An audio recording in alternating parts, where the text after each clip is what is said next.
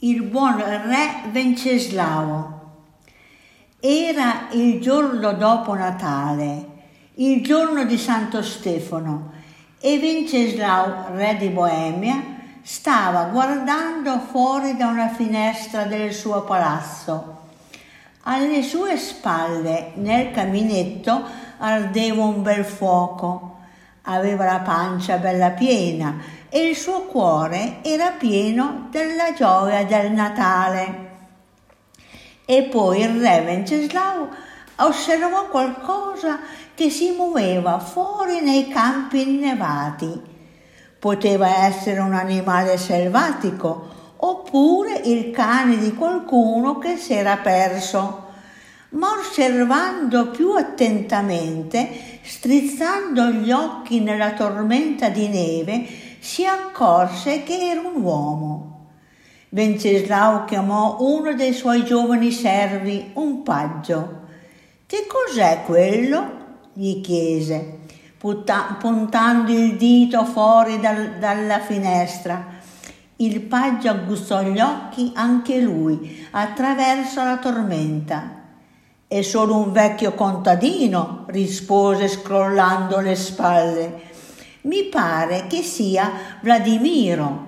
Probabilmente è uscito a raccogliere un po' di legna.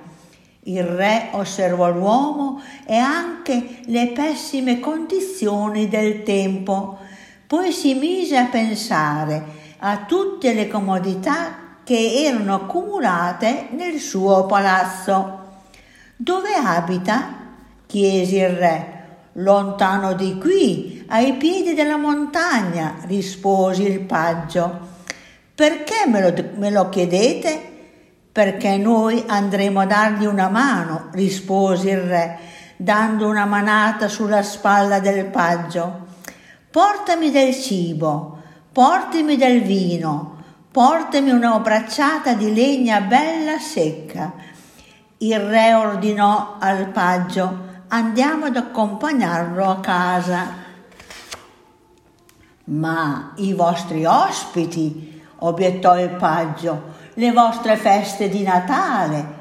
Come posso far festa? sospirò il re, quando c'è quel, quel poveraccio che non riesce spu, neppure a scaldarsi? Cibo, ve, vino, legna, ordinò di nuovo e questa volta lo dissi in tono così deciso che il paggio non osò obiettare. Si buttarono nella tormenta con la neve che arrivava al ginocchio, re e paggio, fianco a fianco, con le braccia cariche di regali.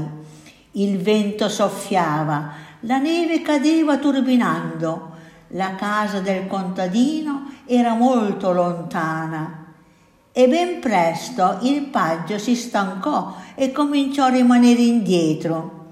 Il buon re Venceslao si fermò un momento a pensare. Voleva aiutare il povero contadino, ma non era giusto rischiare per, quest- per questo la vita del suo giovane paggio.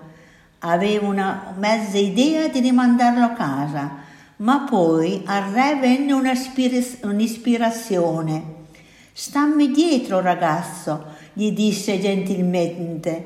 Metti i piedi nelle mie impronte e vediamo se la cosa funziona. E infatti così fecero. Quando il paggio metteva i suoi piedi nelle sue orme del suo padrone, gli sembrava che il terreno fosse diventato caldo, riscaldato dalle impronte del re. Ora era facile camminare anche sulla neve e ben presto arrivarono alla casa del contadino. Il vecchio Vladimiro non credeva ai propri occhi quando sulla porta apparve il re e fu ancora più sorpreso quando il re depositò davanti a lui tutti i regali esclamando cibo, vino, legna e buon Natale. La storia del buon re Venceslao e del suo viaggio nella tormenta ben presto fece il giro del mondo.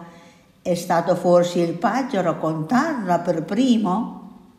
E molti anni dopo qualcuno la trasformò in una canzone una canzone che alcuni paesi si, in alcuni paesi si canta ancora oggi nel periodo di Natale. Termina così.